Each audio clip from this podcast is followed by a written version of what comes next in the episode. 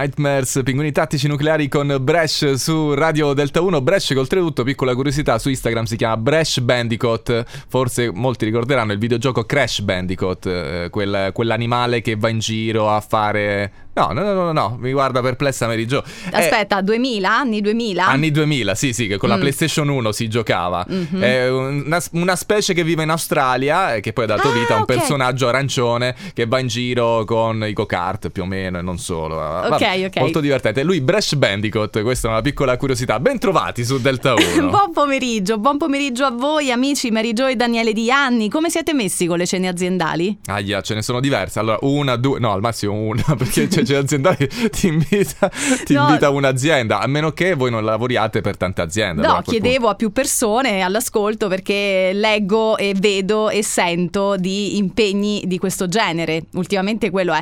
Cosa fai venerdì? Non posso, cena aziendale. Sabato ho la cena aziendale. Ah, e quindi sto sentendo ste robe qua. Poi Ma- arrivano inviti, cioè, le ma una- palestre fanno le cene aziendali e il- ogni attività. Ma sono alibi veri, non posso perché ho cena aziendale? Oppure, cioè, veramente c'erano queste cene aziendali e persone attorno a te? Oppure una scusa Sì, in per non realtà- andare all'altra parte? No, in realtà di solito metti una scusa per non andare alla cena aziendale.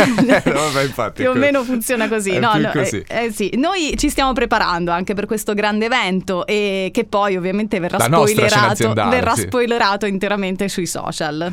Quindi 349 4x4 234 su WhatsApp se volete rinunciare anche voi alla vostra cena No, aziendale. Benji e Oh, Fede su Delta 1.